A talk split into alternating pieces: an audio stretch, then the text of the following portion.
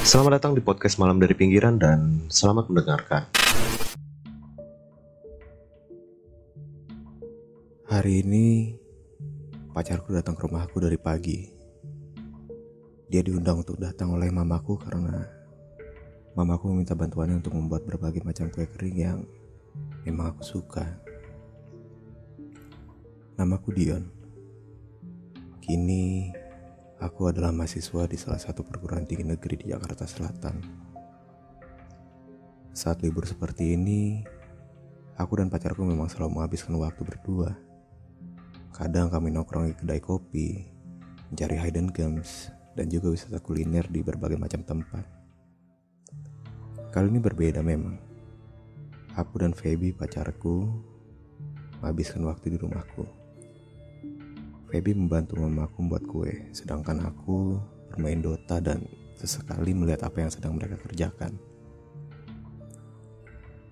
Hari itu waktu berjalan begitu cepat, sehingga tiba-tiba sudah menunjukkan pukul 11 malam.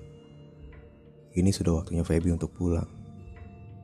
Karena saat dia datang kemari aku yang menjemputnya, sudah kewajibanku juga untuk mengantarnya pulang. Saat pulang, dia dibawakan beberapa toples kue kering dan satu box dimsum yang tadi dia dan mamaku buat. Alhasil, aku cukup kerepotan untuk membawanya di motor. Rumah Feby dan rumahku sebenarnya cukup dekat. Rumahku di Citayam dan rumahnya di Sawangan. Bila dari rumahku, ada dua rute menuju rumah Feby yang bisa kami tempuh. Rute pertama adalah rute jalan raya, di mana jalan menuju Sawangan dari Citayam bisa dibilang saat memutar. Karena kami perlu melewati jembatan Serong, Parung Bingung, baru sampai ke daerah Sawangan. Bila melalui rute ini, waktu yang ditempuh bisa sekitar 30 menit. Rute keduanya adalah rute sesak panjang Rute sesak panjang ini merupakan jalur alternatif dari Citayam menuju Sawangan. Bisa dibilang, rute ini memiliki jalan yang cukup rusak di beberapa bagian dengan ambience yang gelap karena masih dipenuhi berbagai macam pohon besar dan kebun kosong di sekitarnya. Bila melewati rute ini, waktu yang ditempuh bisa dipangkas sangat jauh, kurang lebih sekitar 15 menit. Namun, Apabila kalian familiar dengan nama sasak panjang, musuh utama di daerah ini hanya dua. Kalau tidak setan, ya begal. Namun karena aku adalah tipe orang yang tidak ingin ribet, jadi aku memilih mengambil rute sasak panjang yang di mana rute ini adalah rute tercepat. Urusan setan atau begal ya urusan belakangan lah. Aku juga orang sini asli pikirku. Jadi ya, aku tidak takut. Saat aku mengantar Feby pulang, di salah satu bagian di jalan satu panjang tersebut, Feby sempat meluk erat dan mengatakan untuk cepat-cepat jalan. Hingga akhirnya aku sampai di rumahnya. Aku memutuskan untuk langsung pulang ke rumah karena sudah terlalu malam. Tidak enak pikirku. Namun, saat sedang akan melajukan motor. Tiba-tiba Feby mengatakan bahwa aku harus berhati-hati. Karena saat dia tadi melukku dengan kencang, dia merasa merinding karena tiba-tiba ada yang meniup tengkuknya. Namun, aku meyakinkan dia bahwa aku akan baik-baik saja dan mengatakan, kalau emang ada setan, aku injak batang lehernya. Akhirnya aku jalan pulang lagi menuju rumahku dengan headset yang sudah terputar beberapa lagu yang aku suka. Juga rokok yang standby ada di tangan kiri. Memang sebuah kebiasaanku merokok sambil membawa motor dalam hari. Tidak baik memang. Namun terkadang itulah yang bisa menemaniku di tengah malam. Saat sedang asing bawa motor, tiba-tiba Rokokku yang masih setengah itu tiba-tiba jatuh seperti ditarik dengan benang. Aku paham betul apabila rokok jatuh itu ya hanya jatuh saja, tidak ada tarikan.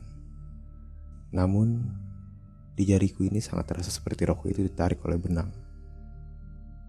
Akhirnya aku tidak pedulikan masalah rokok itu sampai sampai akhirnya aku berhenti di salah satu toko bangunan yang sudah tutup namun ada teras besar di depan tokonya.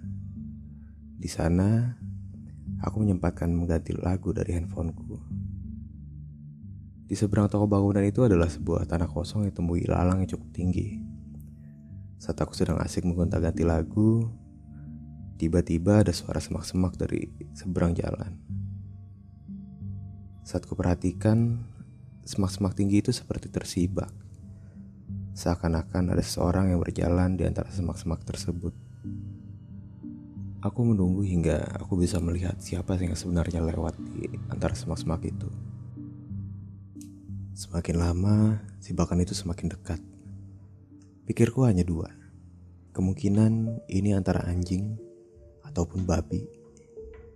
Namun kalau babi kemungkinan kecil memang.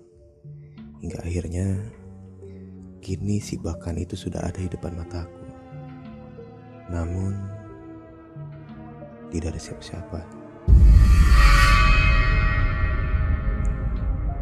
Aku kaget bukan main karena hal ini cukup tidak masuk akal. Akhirnya aku mencoba untuk menyerang motorku dan menancap gas pergi dari tempat itu. Tidak lama, aku akhirnya sampai di daerah yang dinamakan Tugu Macan. Saat melewati Tugu Macan ini ada part di mana jalanan di kanan kirinya adalah kebun dan empang.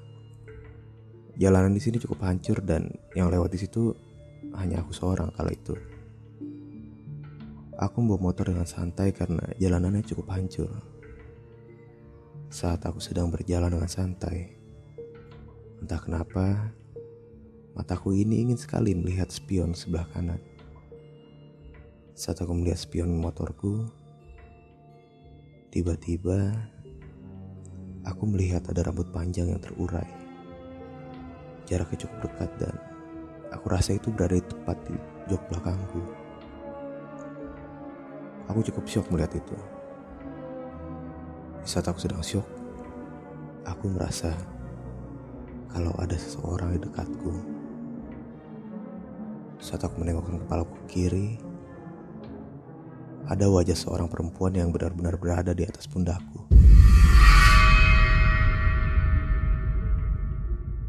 Wajahnya sangat menyeramkan. Wajahnya sangat pucat, putih kebiruan seperti mayat. Namun, yang membuatku sangat benar-benar ketakutan. Mata dan sekelilingnya sangat hitam, rambutnya gimbal tidak karuan. Di tengah ketakutan yang sedang menjadi-jadi itu, tiba-tiba dia tertawa. Aku gas motorku dengan kecepatan tinggi walaupun jalan itu sangat berbatu dan tidak rata. Hal ini aku lakukan karena ya semata-mata agar aku bisa cepat sampai rumah karena suara itu terus mengikutiku hingga akhirnya aku sampai juga ke daerah rumahku. Dan saat aku akan berbelok ke gang rumahku, tiba-tiba makhluk itu menghilang. Makhluk yang dari tadi terbang mengikutiku, kini dia menghilang begitu saja. Aku yang cukup lega akhirnya bergegas berhenti di depan rumahku dan segera membuka pagar rumahku yang saat itu sedang digembok.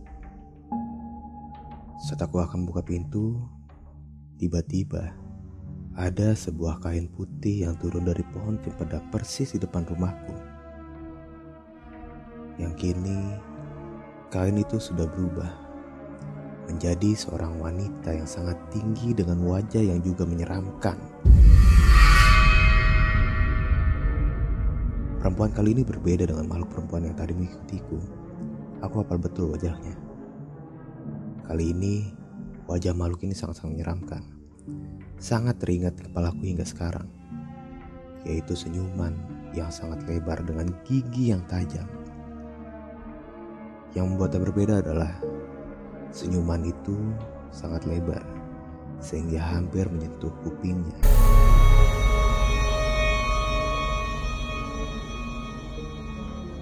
Karena aku sudah cukup lelah dengan teror yang makin banyak pada malam itu. Tiba, aku tersadarkan diri di depan rumahku. Hingga akhirnya aku dibangunkan oleh tetanggaku yang lewat saat akan berangkat pergi ke pasar. Saat sadar, ternyata itu sudah pukul 3 pagi. Dan kebesokannya aku menceritakan hal ini kepada ayahku. Hingga ternyata dia mengatakan kalau ia mengenal wanita yang turun tadi malam. Dia mengatakan bahwa nama dari wanita tersebut adalah Sari Kosasi.